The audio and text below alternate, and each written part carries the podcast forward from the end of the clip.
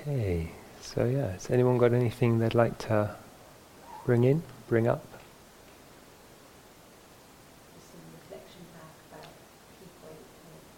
Yeah, sure. So uh, it's a reflection. You Use the word samadhi, and you know, the attention didn't grab it all, and so just a little reprise or uh, what, what's helpful to know about samadhi. So. Um, the experience of um, gathering, unifying, harmonizing that we can do in, in our meditations is referred to as samadhi. Um, it means gathering together on the particular thing here. And so we choose something to pay attention to which has a certain degree of subtlety, and then the mind kind of absorbs into that, stays with that object in a more steady way than it often does. So when we talk about this word distraction, right, that would be kind of, in a sense, the opposite of samadhi. Yeah, and distraction means pulled apart, pulled away from something, and so the opposite of being pulled away from something is gathering together into, or alongside, or with. Yeah, and that's kind of samadhi. Yeah.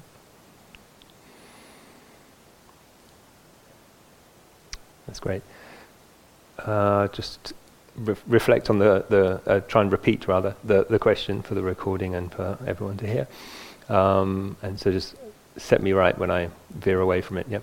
So this sense of seeing the impermanence, the inconstancy of things can be helpful, but it can also feel like, well, how does that then relate to kind of long-term um, um, endeavors?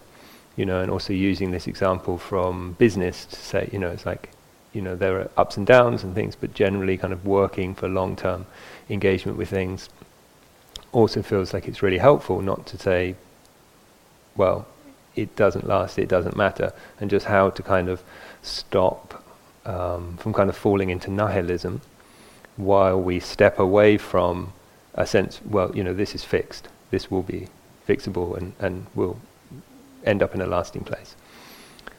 So, do you want to say something, or do you want me to? Okay. I, I sense, yeah.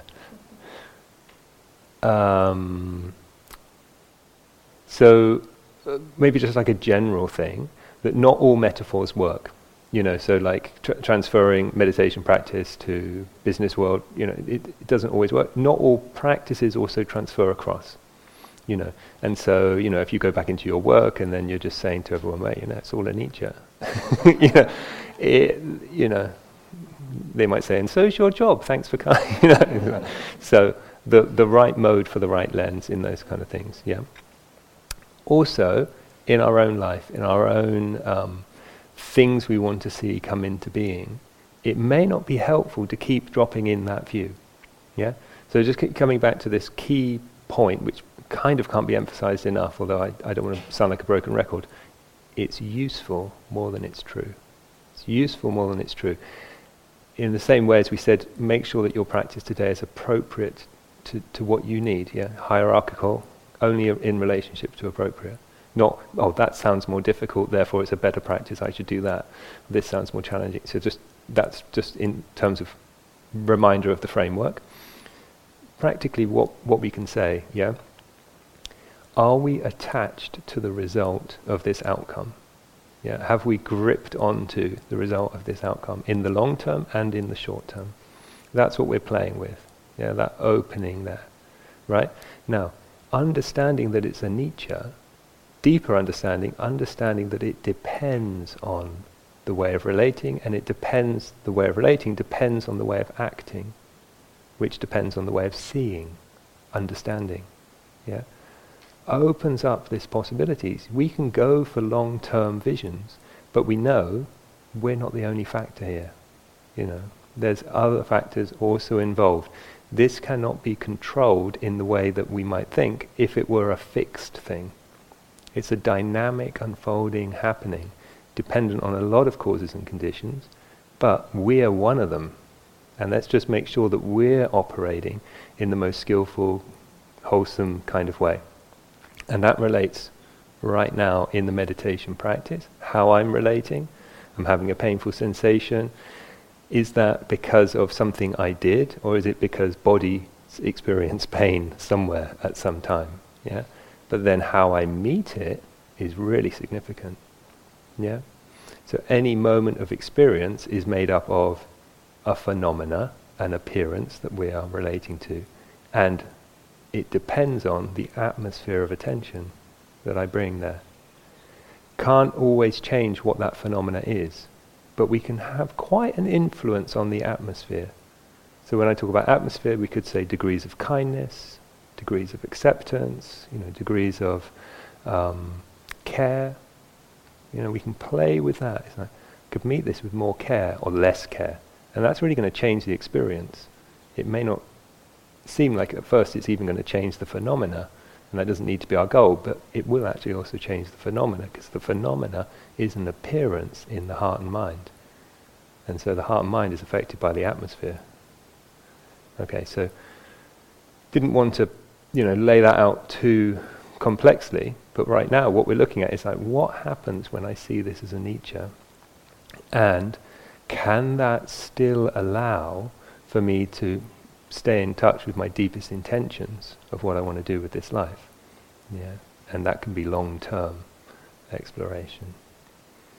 So how, how does that land? Yeah, maybe I'll just.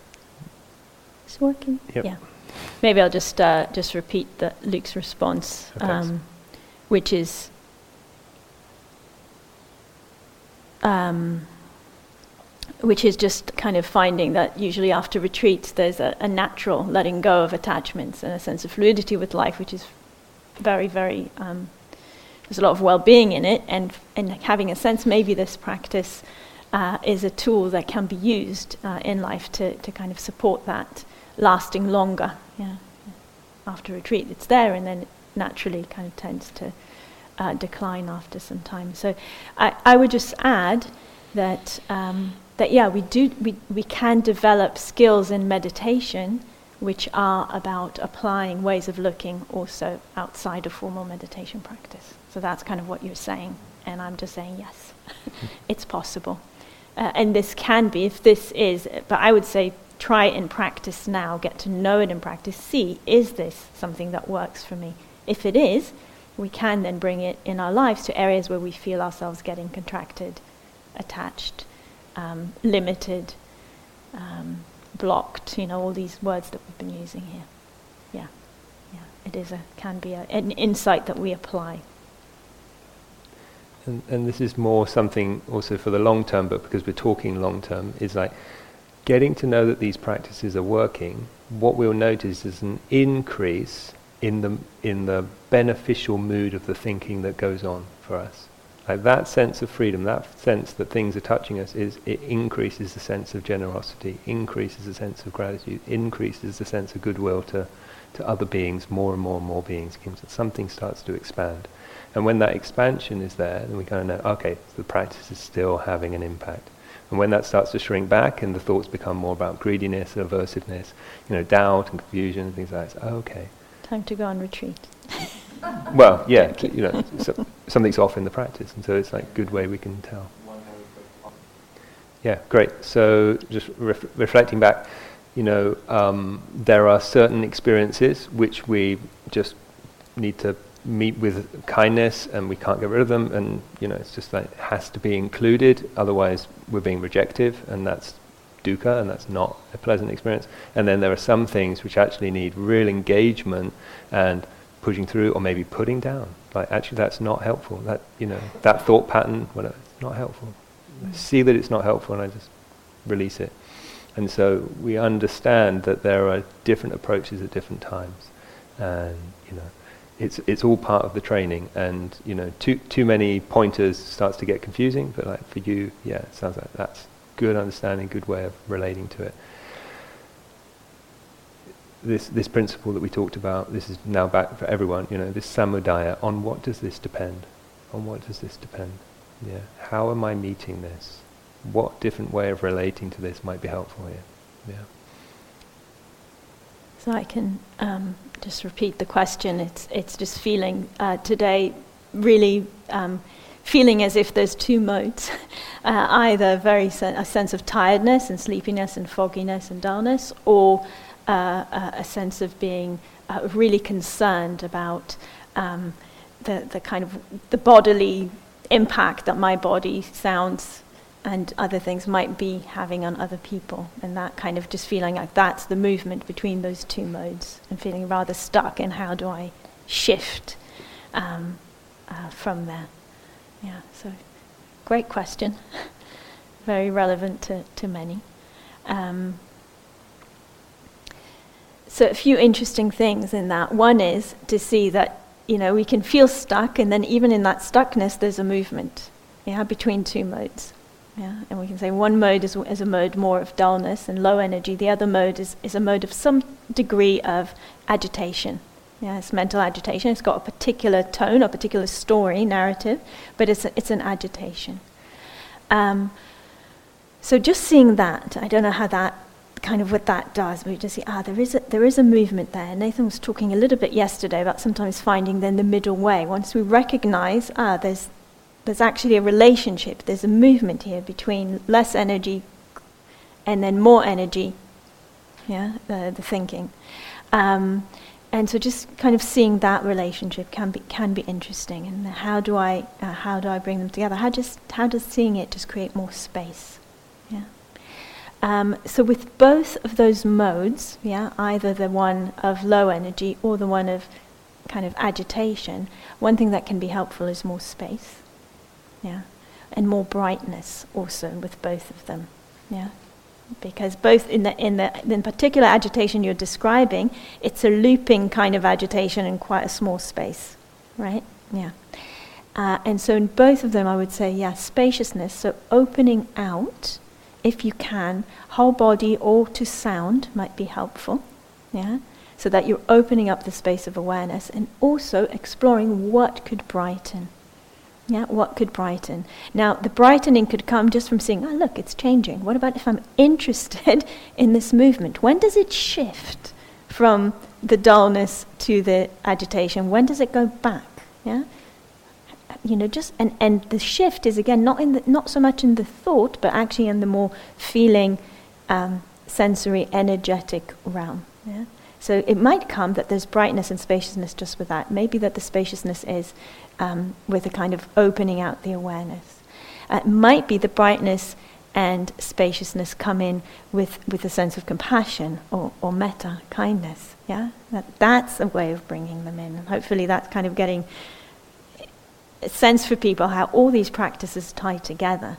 Yeah, so maybe it's the kindness and compassion of ah. It's one of the phrases I love is ah, it's like this today, or it's like this right now, actually. It's like this right now. And this is how it is. What happens if I bring kindness to that, um, to that experience? Mm, beautiful. Yeah, just that change in the tone of voice, of actually, and the sense of could really feel it from you, the sense of brightening, of saying, "Oh, actually, this is something I'm interested in learning. How do I bring more kindness so that?" challenge becomes an opportunity. Again, Nathan was talking about that last night. And that shift that we can make of saying, oh, yeah, this is not pleasant, but it also is because this is something I want to, to get to know, something I want to learn. Yeah, so the brightening there, uh, and then and then the shift in the tone from why is this like this to oh, okay, bring more kindness. Yeah, it's, okay, it's tiredness. Ah, oh, it's agitation. Bring more kindness. How do I do that? Let's explore. Yeah, beautiful. Thank you. Thank you. Great, great.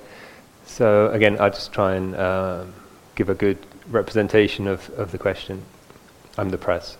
So um, we have this uh, sense, you know, you just shared some real appreciation for the, you know, bringing in that insight into, into practice, into daily life, and also reflecting into the life, seeing places where it's really helpful. Helpful in particular in the personal life where we see that a, a, lack of seeing anicca really led to a lot of grasping onto things, which we now see ah, couldn't last, couldn't last. But there's also um, stress and difficulty in the existence. It actually comes from the actions of others. you know, and significant others, um, including you know the boss or you know those you know who who journal our lives in journalism and the press and the news and those kinds of things, and all have a um, a so-called we could say you know external impact into this present, and is it helpful to see that they are anicca, you know? Um, so we could kind of like throw it back. Seeing that they're anicca is, is that helpful? You know, um, kind of seeing and exploring for yourself. Again, this is a, a teaching and practice which is offered to be useful. It's, I think, most useful in the meditation experience. You know, uh, seeing that, seeing that, really helps to let go in those um, areas. In other areas of our life, it may or may not be helpful, but at times we'll certainly see that it is. You know, that any person being um, out there and kind of might just drop this into the metta meditation later on, they themselves are anicca, you know, that, that also in the long term, you know, and but also in this moment, their thoughts, their feelings, their emotions, their personality, their patterns of behavior, their body sensations, and their consciousness and their intentions towards this, they're all in constant flow and flux. And our image of them many times is not that way. We have a fixed image of people. You know, oh yeah, you know, Dave, he's a really generous person. apart from when he's not generous and he doesn't, you know. so we get these ideas and we fix these things, and we don't allow for those flexibilities. Also, we apply roles to people, you know, and so there can be whole practices where it's really helpful just to turn towards someone to say, you know, you could take a son, a father, a partner, or whatever, and you turn to them you say, This is not my partner. This is not my son. This is not my father. And we just see, oh yeah, that label was constraining, containing them in this way. And so you can turn towards the press, let's say, as you get that example, and say, This is not the press. There is no press. And we get into that, underneath that label, into the subtler thing. It's like, oh, actually, it's just a bunch of people trying to perhaps you know do their best, pay their bills, whatever it is, with all kinds of different intentions, and they're not a one fixed thing. They're not morphous. They are amorphous. They're dynamic. They're different.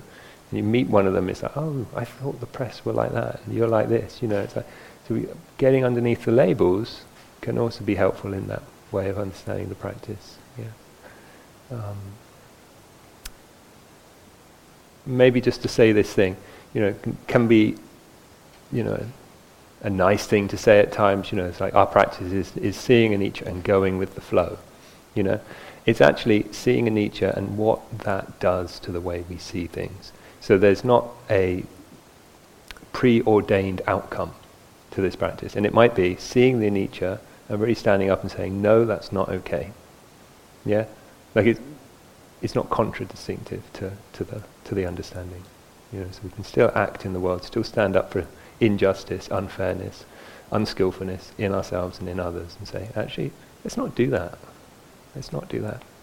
There's, there's a different way, there's a better way. Yeah. And that inconstancy allows for the possibility of change.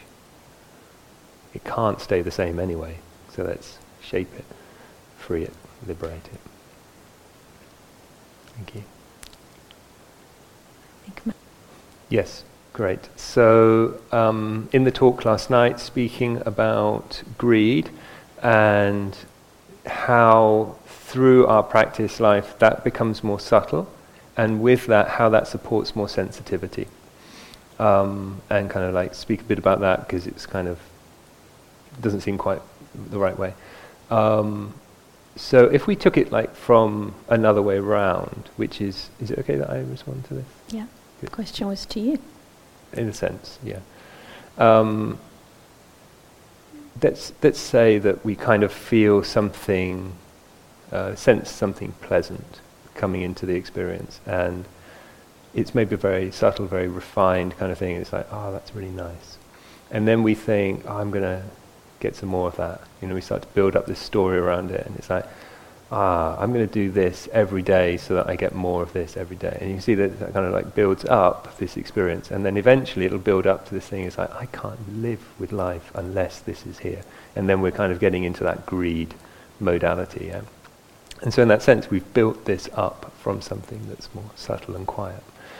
And so we might s- see this experience in our life around things, and it's like, you know, I feel a sense of greed towards that thing, and I think, yeah, but that can't last, and I let go. You know, that could be one way that we do this letting go. There's many, many ways, but this is one way, and that's what it also supports.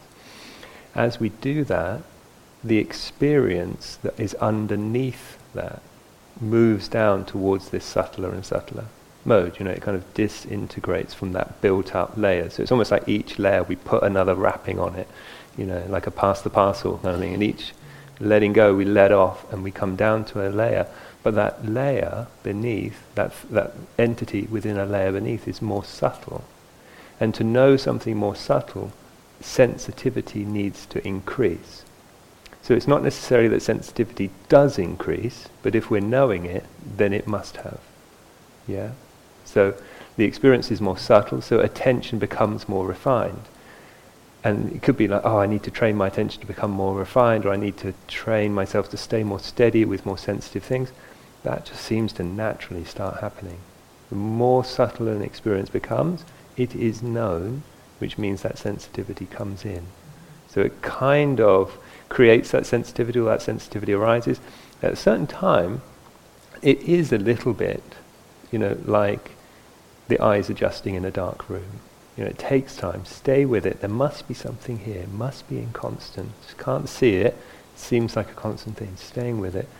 Staying with it. It's, oh, it's, uh, yeah, it's moving. It's, it's fluid. It's fl- and I can let go again. Oh, another layer just dropped off.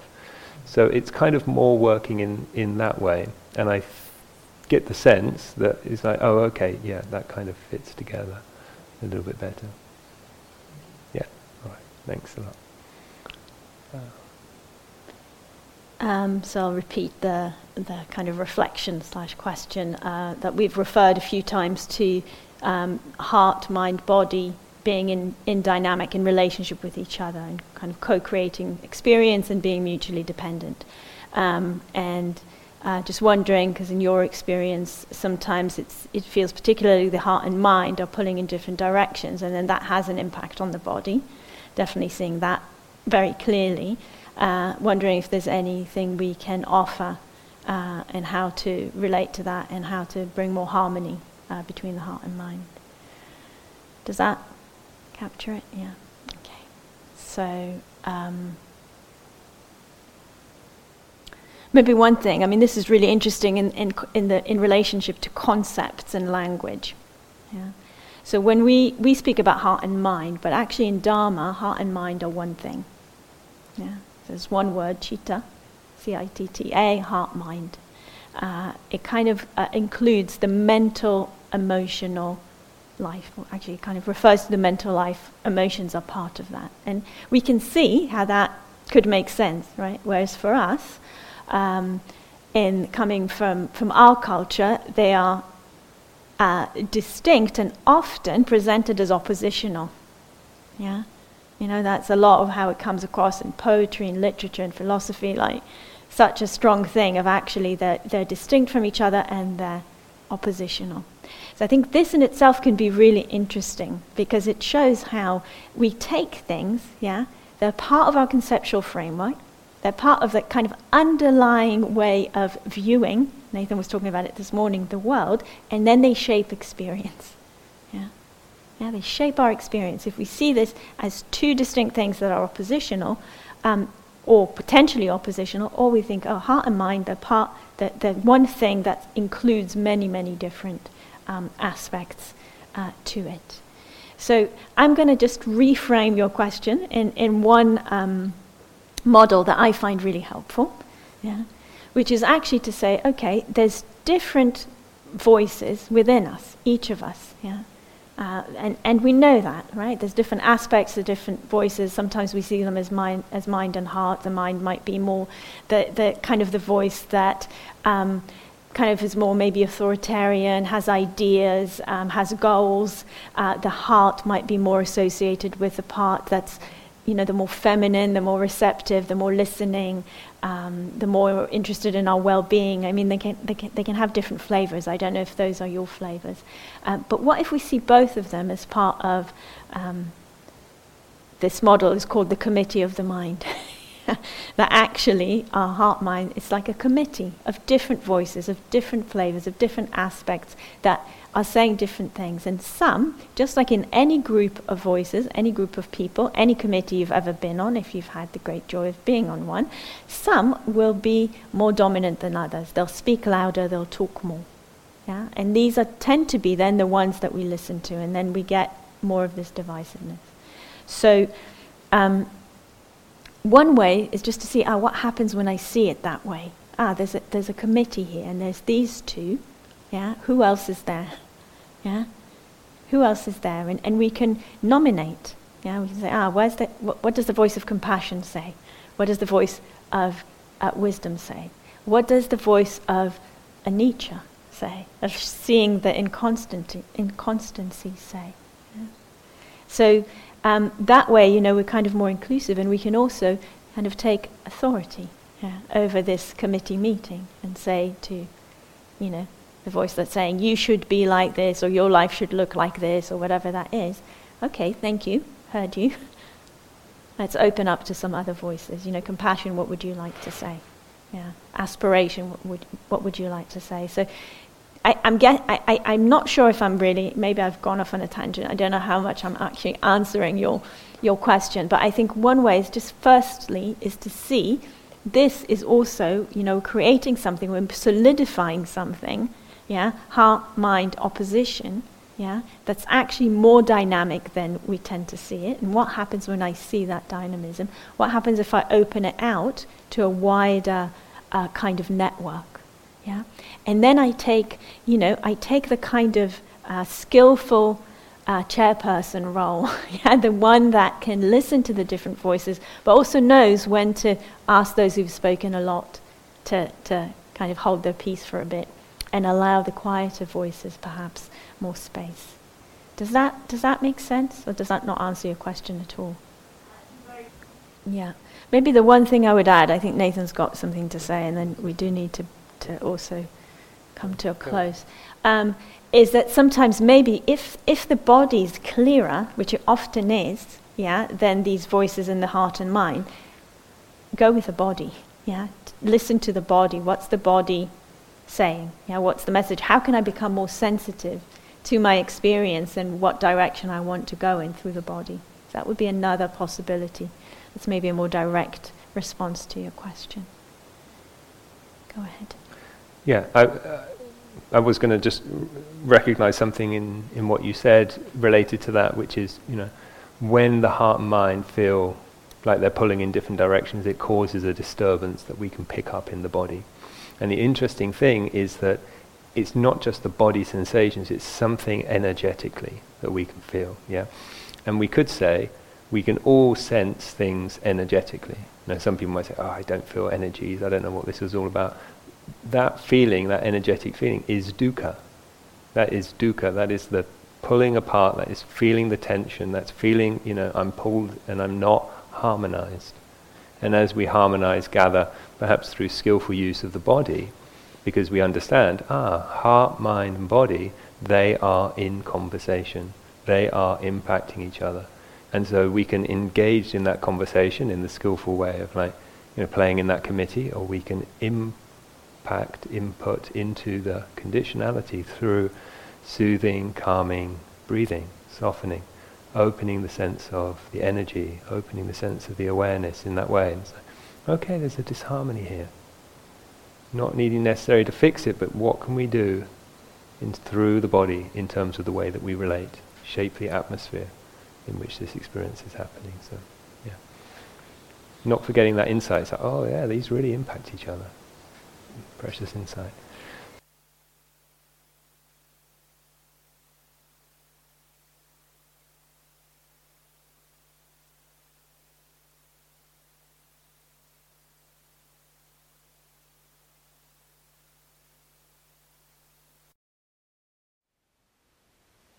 Thank you for listening.